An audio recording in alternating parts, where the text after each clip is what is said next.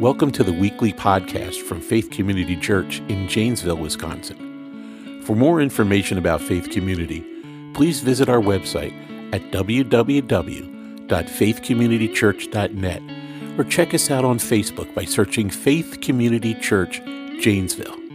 You can also reach us by email at podcast at faithjanesville.org. You can be a part of this ministry and help advance the kingdom by subscribing to this podcast and leaving a five star review. This helps us spread the word of God in the podcast world, allowing us to better reach more people in the name of Christ.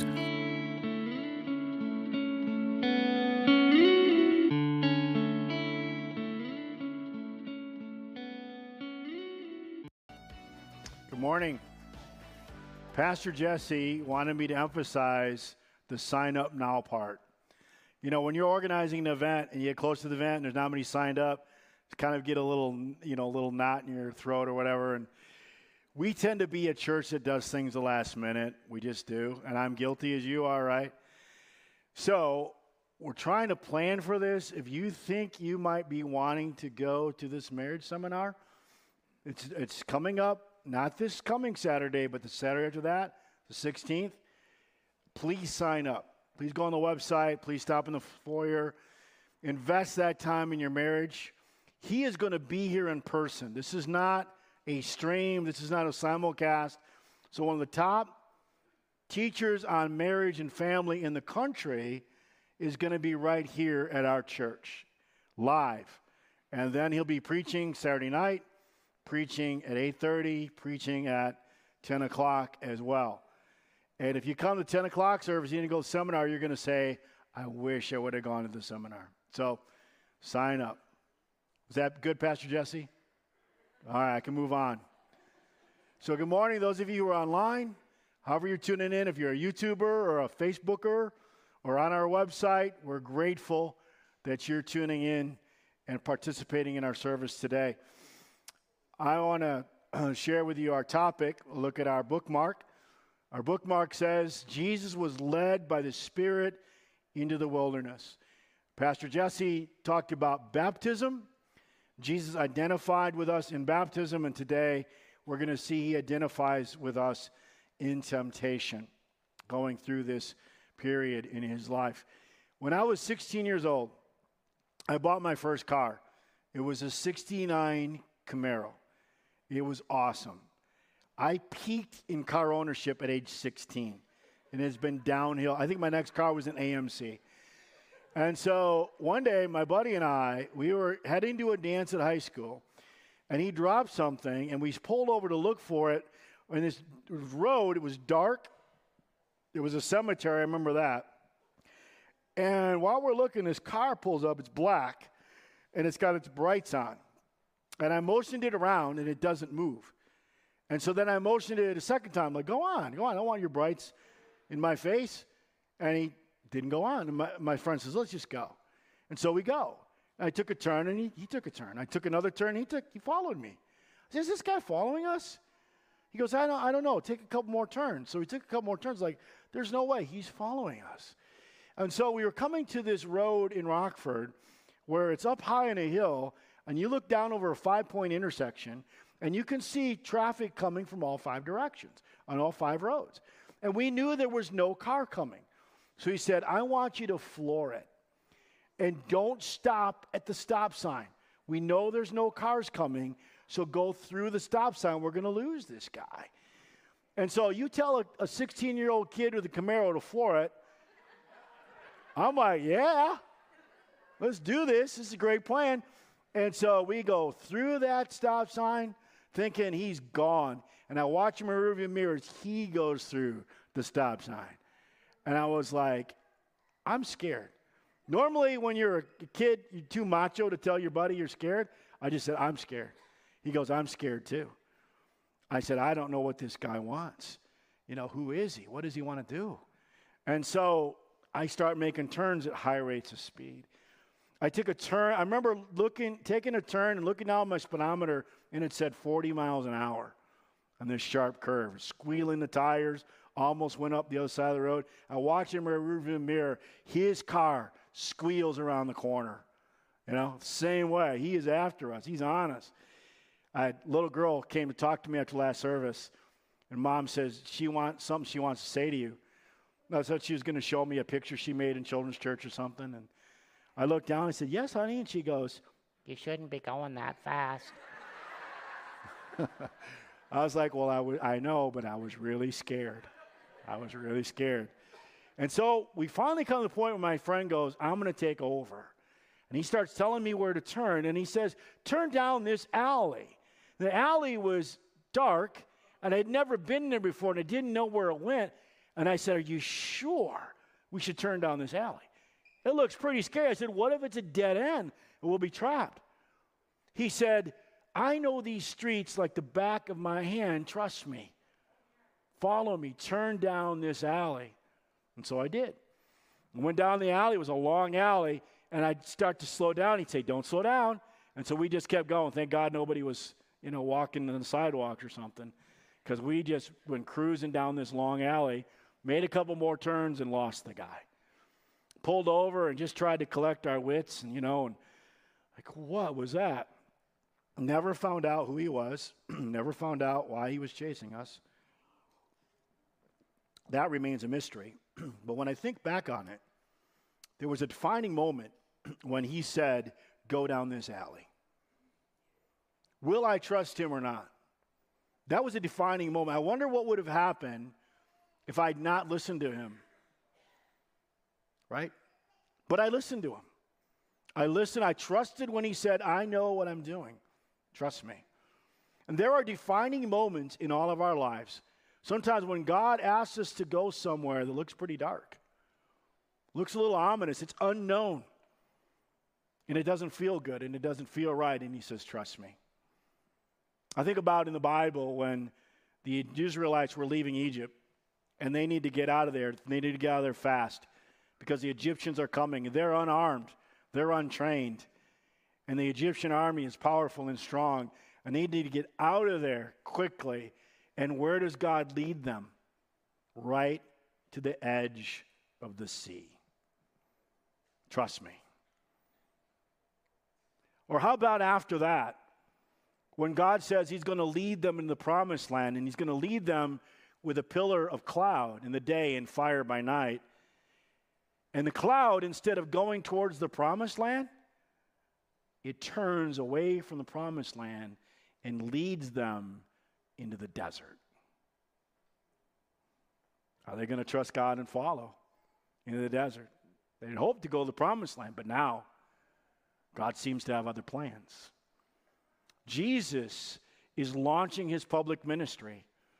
He has been baptized, and you'd think now maybe there'll be an angelic choir like at Christmas announcing his arrival, to announce the beginning of his ministry as Messiah, or maybe a big parade down the streets of the capital in Jerusalem.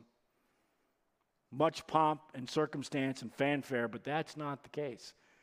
The Bible says before Jesus begins his public ministry that full of the Holy Spirit left the Jordan and was led by the Spirit into the wilderness. Wilderness is not a place you want to be. It's lonely, it's scary. In the wilderness, it's easy to get lost or feel like you're lost. In the wilderness, there's no food, there's no water, scorpions and snakes. It's a scary place, it's a lonely place. But spiritually speaking, everybody in this room and everybody online has been to the wilderness and might be there right now. It's in the wilderness sometimes that God seems very distant, isn't it? It's in the wilderness that sometimes our prayers seem unanswered.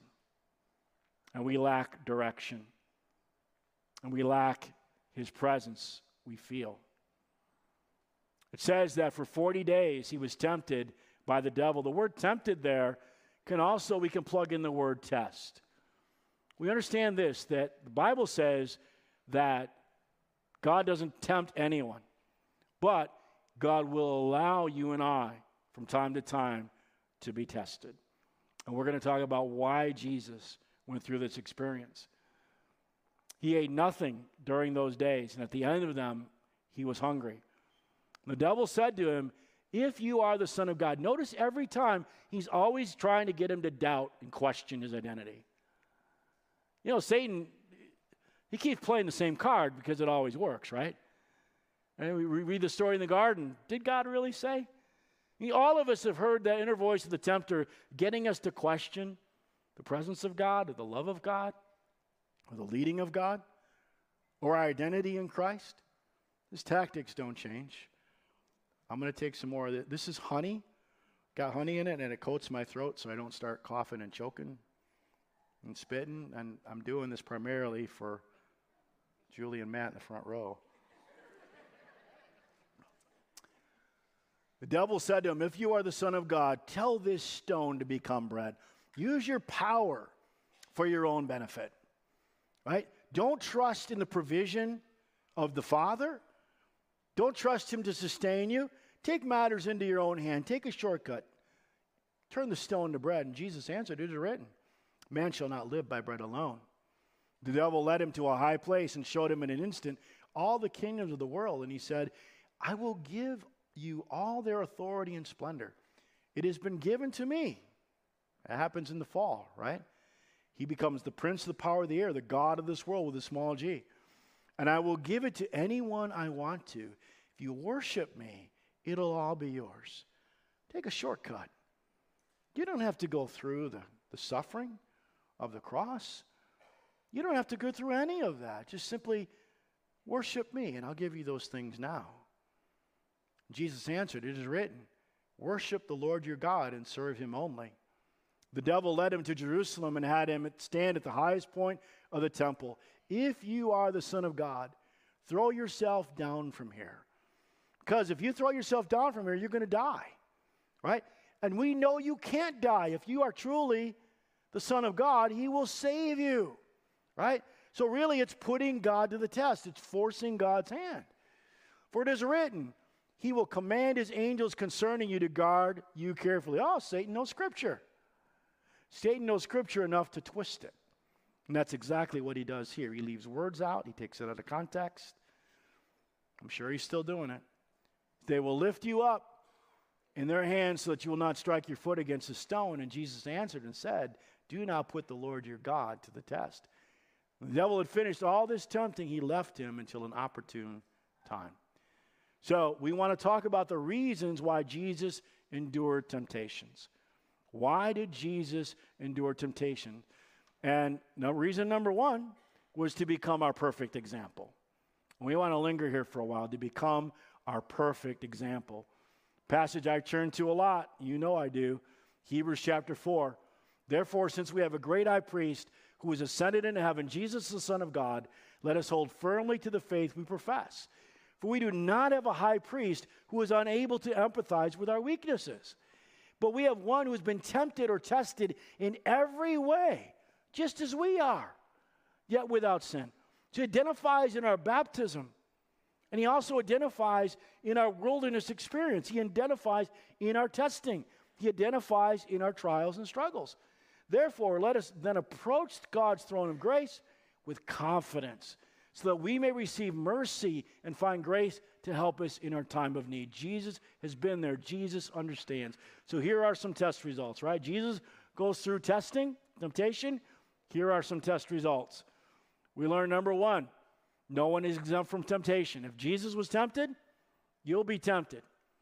Secondly, we know Jesus was without sin, so therefore, temptation is not sin.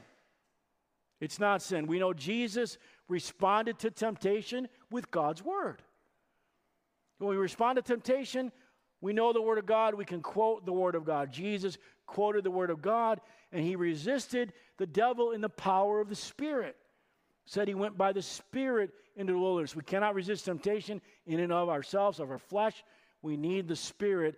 And lastly, he trusted the Father for his deliverance. All those temptations Use your power for yourself. Take a shortcut. He trusted God's sovereignty for the time to reveal him as Messiah. He trusted God for his provision, for his deliverance. And so that's the example that we're to follow. There is a passage in Scripture that at first I didn't like it. We are studying the Psalms years ago, And we looked at imprecatory Psalms, which were interesting, right? God crushes head, those kind of things. and we saw some interesting Psalms, and Psalms 88 stood out to me. Because usually in a psalm, even if it's kind of dark, it starts off dark and it's woe is me kind of thing. And then the psalmist will say, And I looked up my eyes, where comes my help? My help's from the Lord.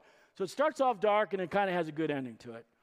Psalms 88 is dark, and then it gets darker, and then it gets really, really dark, and then it fades to black. I mean, that's how it ends. It ends darker than it started. And I used to think, what a depressing scripture this is. Uh, does this continue into chapter 89 here, Psalm 89? Does it, you know, get upbeat? And what is God trying to tell me about? This guy seems really negative. Are we supposed to be negative? Are we supposed to be like spiritual Eeyores walking around? Coming to church, good morning. What's so good about it? Just another Sunday like the Sunday before, you know. What is God trying to teach me here? Because this guy really is depressing. This is a Debbie Downer. No, sorry, all you Debbies out there. Debbie Downer. This is making me sad. I, I don't get. And as I read the book, I was like, wait a second. I'm seeing some things here that I didn't see. But let's read through. Don't read through the whole chapter, but we're going to read selective passages through it. He says, May my prayer come before you. Turn your ear to my cry. So a, he's a man of faith, right? And he is going to take his afflictions right to God. I have overwhelmed with troubles, and my life draws near to death. Do those words sound familiar to you? Where did you hear somebody say, My soul is overwhelmed and I am troubled to the point of death? Jesus said that in the garden, right? Remember the sermon we talked about? With our pain, we must do what? Acknowledge the pain, experience the pain, and express the pain. If we're going to grow, if we're going to move on, we can't be in denial, we can't suppress it, we can't medicate it, we can't do other things like relationships and work and hobbies to drown it out. We've got to pay attention to that. Pain is a friend. You don't think of pain as a friend, but it is. It tells you something is wrong, something needs your attention, right? That, that idiot light in your dash in your car, that's your friend. It tells you something's wrong with your car, right? So the pain in our soul, we've got to pay attention to that. So Jesus does that. He's a master at that, right? And so this man as well, he is talking to him. He says, I am overwhelmed with troubles. My life draws near to death. I am counted among those who go down to the pit. I am like one without strength. I have been fighting so long and so hard that I am ready to throw in the towel. I don't have any more to give. You've been there, right? You've had those days, those seasons in your life where you just feel like I can't try any more tears. I can't fight this thing anymore. I, I'm down for the count. Your wrath lies heavily on me. You've overwhelmed me with all your waves. You know, sometimes life's troubles come at us like waves in the ocean, right? You know, you fight a wave, a big wave. Sometimes you go to the ocean and you, you kind of get out there in the waves a little bit, and it'll wear you out. You get some waves that'll knock you over, and you'll stand back up, especially on a windy day, and you go back out there, and eventually you get tired. And he said, Your waves are coming at me like an ocean, and I am tired of fighting them. You have taken from me my closest friends and have made them repulsive to me. This could be something like what happened to some of the prophets, like Jeremiah, where they would stand up for God, right? They would take a stance for God, and their friends, as a result of their stance, rejected them. You maybe you've been there. Maybe God told you to do something, say something, and your friends rejected you. And so he's blaming God. I just I did what you told me to do, and now my friends have turned against me. Thanks a lot. I am confined and cannot escape. That's what the wilderness feels like. That's what the desert feels like. It feels like no matter which way I go, I'm lost. No matter which way I go, I can't get out, right? So, why is this here? This passage is here so that you can identify with it. God is saying, look, this is part of the human experience. This is part of reality. That you and I all go through those times when it seems like God doesn't hear our prayers where it seems like we've just had enough. We've had more than our share, and we don't want any more. You know, somebody in the Bible who wrote in the Bible actually experiences the same thing that you do. Right? Really, it gives us permission to be human, permission to have these feelings. It's in God's Word. It's okay to feel like this from time to time. He says, My eyes are dim with grief. I call to you, Lord. Every day I spread my hands to you. But I cry to you for help, Lord. In the morning, my prayer comes before you. Lord, why do you reject me and hide your face from me? He doesn't feel connected to God. That doesn't mean he's not connected to God, it means he doesn't feel connected to God. Circumstances seem to indicate to him that he's not connected to God. Why do you reject me and hide your face from me? From my youth, I have suffered and been close to death. This is my whole life. I've had a hard life. I have borne your tears and I'm in despair. Your wrath has swept over me. Your tears have destroyed me. All day long, they surround me like a flood. They have completely engulfed me, right? It just gets darker and darker. And here's how it ends You have taken from me my friend, taken from me friend and neighbor. Darkness is my closest friend. The end. That's how it ends. It's like watching a really sad movie that never gets happy. And you turn off it and you're kind of depressed. Like, well, that was a bummer, right? This darkness is my closest friend is a sad statement. And I remember reading that going, wow, this is the first time I've read the Bible and been depressed. And then the Spirit takes me back to the first verse again. Read that first verse again. I read the first verse and it says, Lord, you are the God who saves me. Day and night I cry out to you. Lord, you are the God. Notice he's still crying out to God. In the present tense, he says, You are the God who saves me. In spite of what he's gone through, in spite of what he's going through now, in spite of the fact that he doesn't see any relief for tomorrow, he is still calling on the name of God. And all of a sudden, this chapter that led me to such despair was giving me hope. It was saying, Look at this guy. He's not trusting in his emotions, otherwise, he would have given up. He's not trusting in his circumstances, or he gave up long ago. He is trusting his deliverance to God. Exactly what Jesus did, exactly what he calls us to do. Not to let our circumstances or our emotions dictate to us our faith. But our faith is in the one who does not change. Our faith is in his word, which is eternal. He still believes, right? This is the example that Jesus said for us. He endured these hardships and temptations as an example for us to follow. Secondly, Jesus endured hardships and temptations to become our perfect high priest. The high priest is the liaison between God and man. If you've ever gone to a pastor or priest and talked about, you know, your sins or your shortcomings, you're talking to a person who's also a sinner. You're talking to a person who's also flawed, just like you. But when we come to Christ, we're coming to a high priest who is perfect, who's gone through everything you've gone through and understands that, but has never failed. Hebrews chapter 2 says, And free though he came to free those who all their lives were held in slavery by the fear of death. For this reason, he had to be made like them, that's us, like them, fully human in every way, in order that he might become a merciful and faithful high priest in service to God, and that he might make atonement for the sins of the people. Did you know it says in that same book of Hebrews, chapter 7, that he ever lives to make intercession for the saints? That Jesus still is our high priest. Jesus prays for us, he intercedes for us to the Father. That high, well, how does he pray? Read John 17. Read the high priestly prayer. It's one of the most beautiful prayers you'd ever hear. And he prayed it for you. He prayed that prayer for you. The high priestly prayer of the Bible, he prays for you. You say, what do you mean? I, am literally talking about he's praying for you. say, Pastor, you're losing it. No, he's praying for you.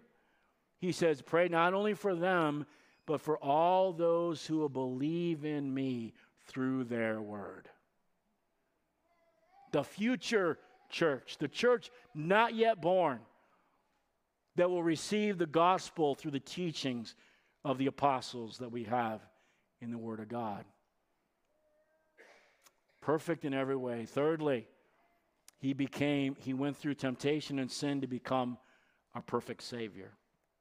In the book of Hebrews, and I'm kind of keeping with that book, chapter 5, verse 7, it says, During the days of Jesus' life, he offered up prayers and petitions with fervent cries and tears to the one who could save him from death. And I want you to know that is a pattern, not an event. When you read the Gospels, Jesus always does what?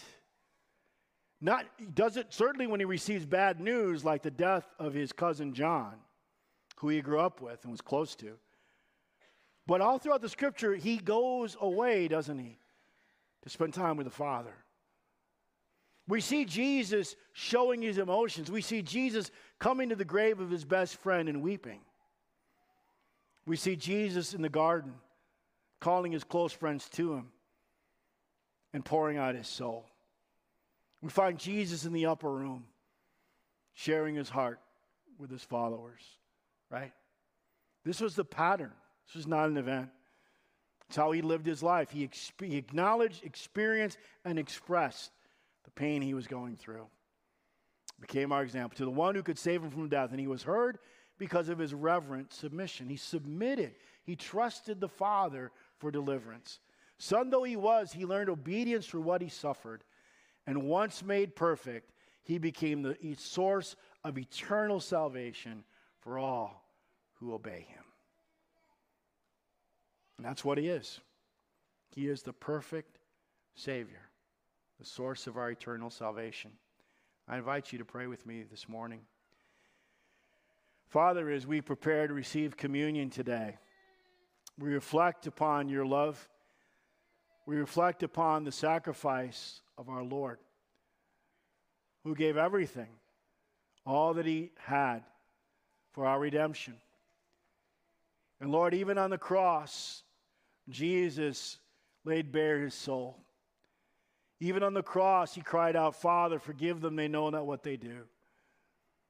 And when he felt separated from you, he said, My God, my God, why have you forsaken me? And he became for us the perfect example, the perfect high priest, the perfect Savior in the things that he endured and suffered. And so, as oft as we do this, you command us to remember his suffering. And so now, as we come to this time of remembrance, Lord, we honor you today. We give thanks today. We receive anew of the grace of God through our Savior. In Jesus' name we pray. Amen. If you're here and you don't have the communion, it's in the back. Would you please at this time get that? If you're at home, would you go ahead and, and uh, get your communion ready to receive with us? We know there's several hundreds of you that are part of our church that are at home, and we welcome you to be a part of this communion. If you're here today and you have the cup, just open it right now and just get it ready. It can be a little bit tricky sometimes, so let's open that. And we're going to have just a, a couple moments of quiet reflection and then we'll pray, and then we'll receive together. So just bow your head, close your eyes, just spend some time, you and God.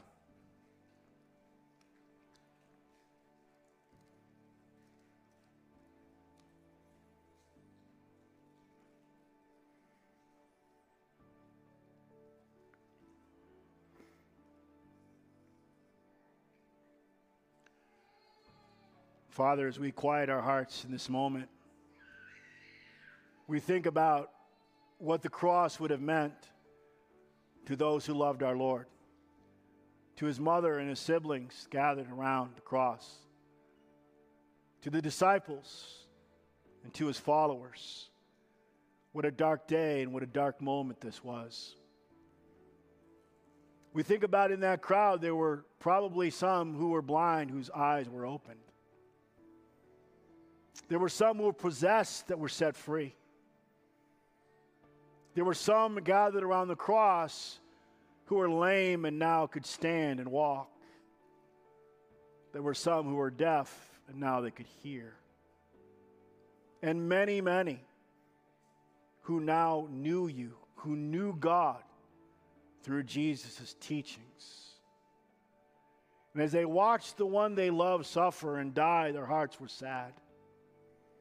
They watched the eyes that had looked into their soul now in agony as they watched the hands that had touched so many nailed to a cross, the feet that had gone so many miles to bring the good news now nailed to that same cross. The voice which had spoken your truth to so many now crying out in pain. And for them, it was the end. It was dark. The future was dark. They couldn't see that in three days everything would change. In three days, that lifeless corpse would rise as powerful, conquering, glorified, risen Savior. That the tomb, the stone would be rolled away, the tomb filled with light, and Jesus would come forth alive, conquering sin and death and the grave. Sometimes when we're in the darkness, we can't see the light.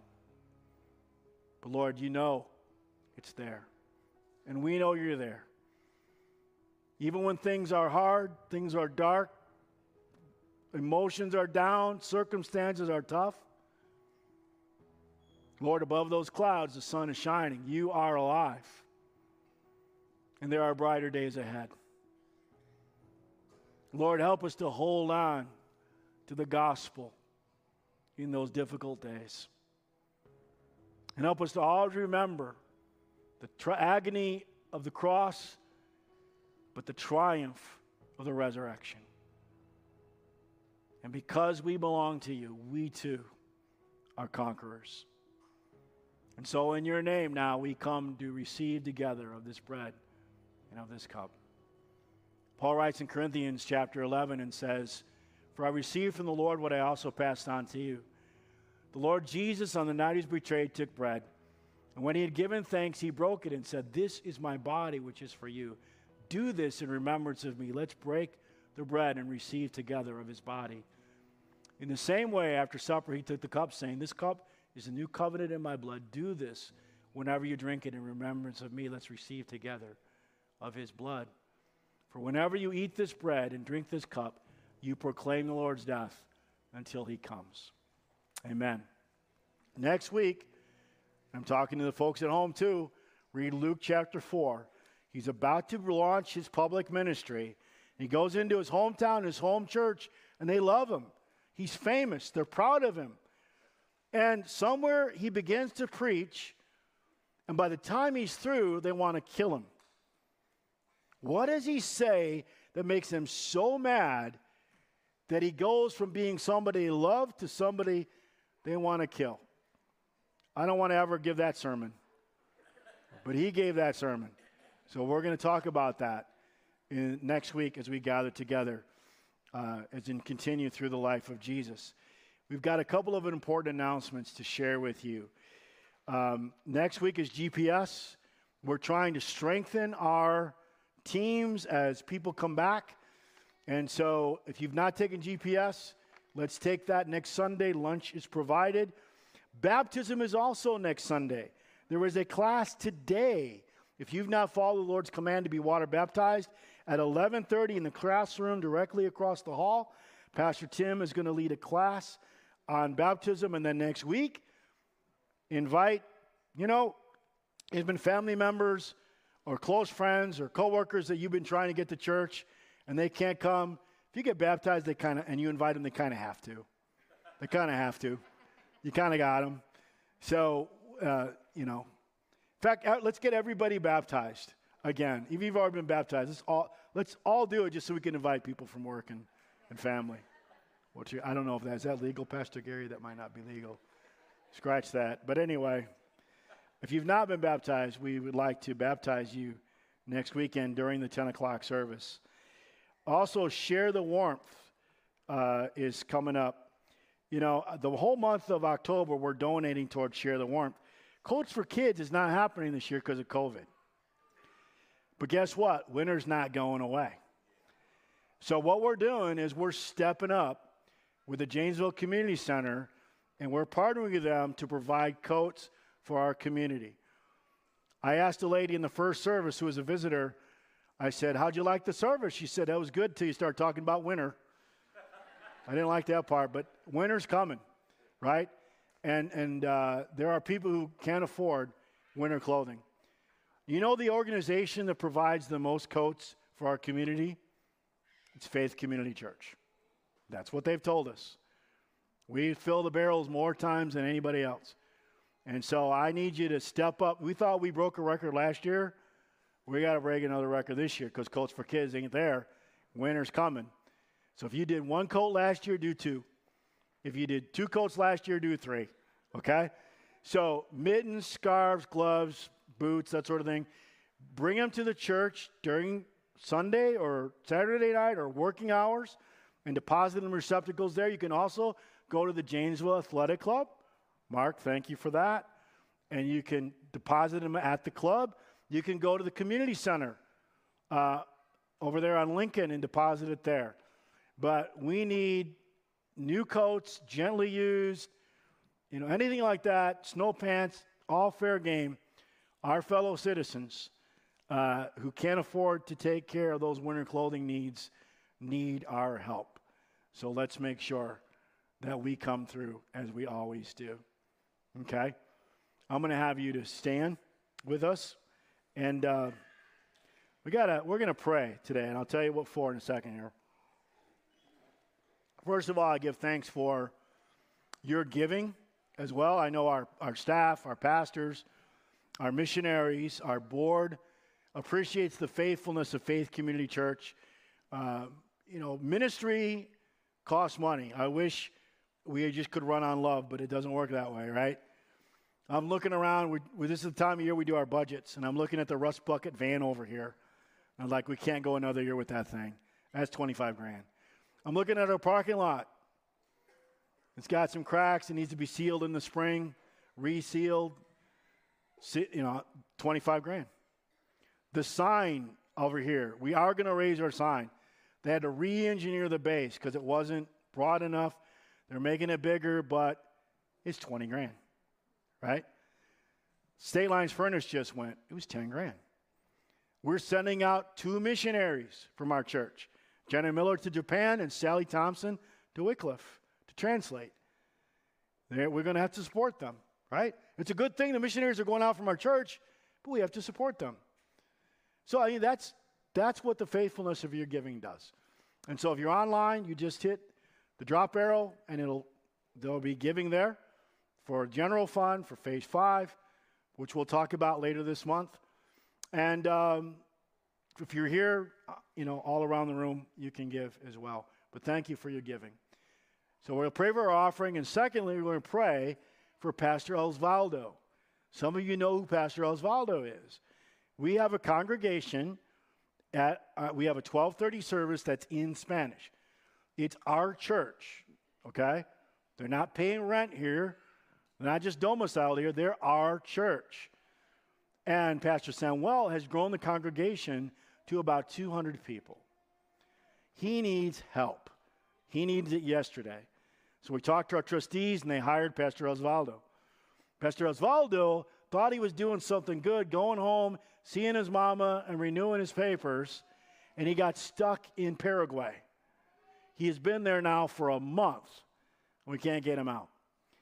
So I've been trying to pull strings and all that. We've got Congressman Steil has written a letter on his behalf, which we appreciate. Um, somebody I, I got to meet in immigration when Paul was a congressman is on the case. She's called the embassy. They've responded back to us, so we know he's on the radar, but we need to get him here, okay? We need to get him here. So we're going to pray for Pastor Osvaldo, Vera, and his wife, Maribel, and their children who desperately want to get here and start their ministry at Faith Community Church. All right? So let's close our service in prayer. And after service, if you need anything, please come forward we'll pray with you. Father, we just thank you today for encouraging us through your word that we will not put our hope and trust in our feelings or our emotions our circumstances, but upon your word, especially in those wilderness times when we don't feel your spirit. We know you're still there. Thank you for the example of Jesus that we have to hold on to.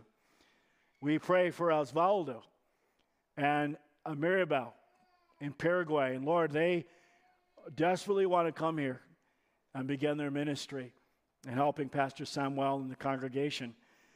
And Lord, we're praying for those papers to be expedited and that, Lord, he would be released and be able to come back to America and resume his ministry here, Lord God.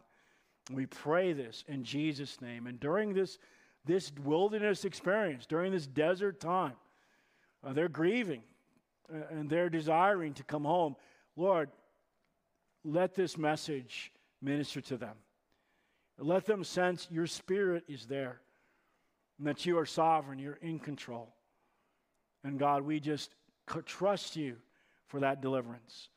And now for the offering that we're about to receive here and online, thank you, Lord, for the opportunity you've blessed us with the ability to, to work, to think, to use our bodies. And now we bring and return the first fruits to you and sow them into the work that you're doing here in our church. Bless this offering, gift, and giver in Jesus' name. Amen. We'll see you next weekend. God bless you.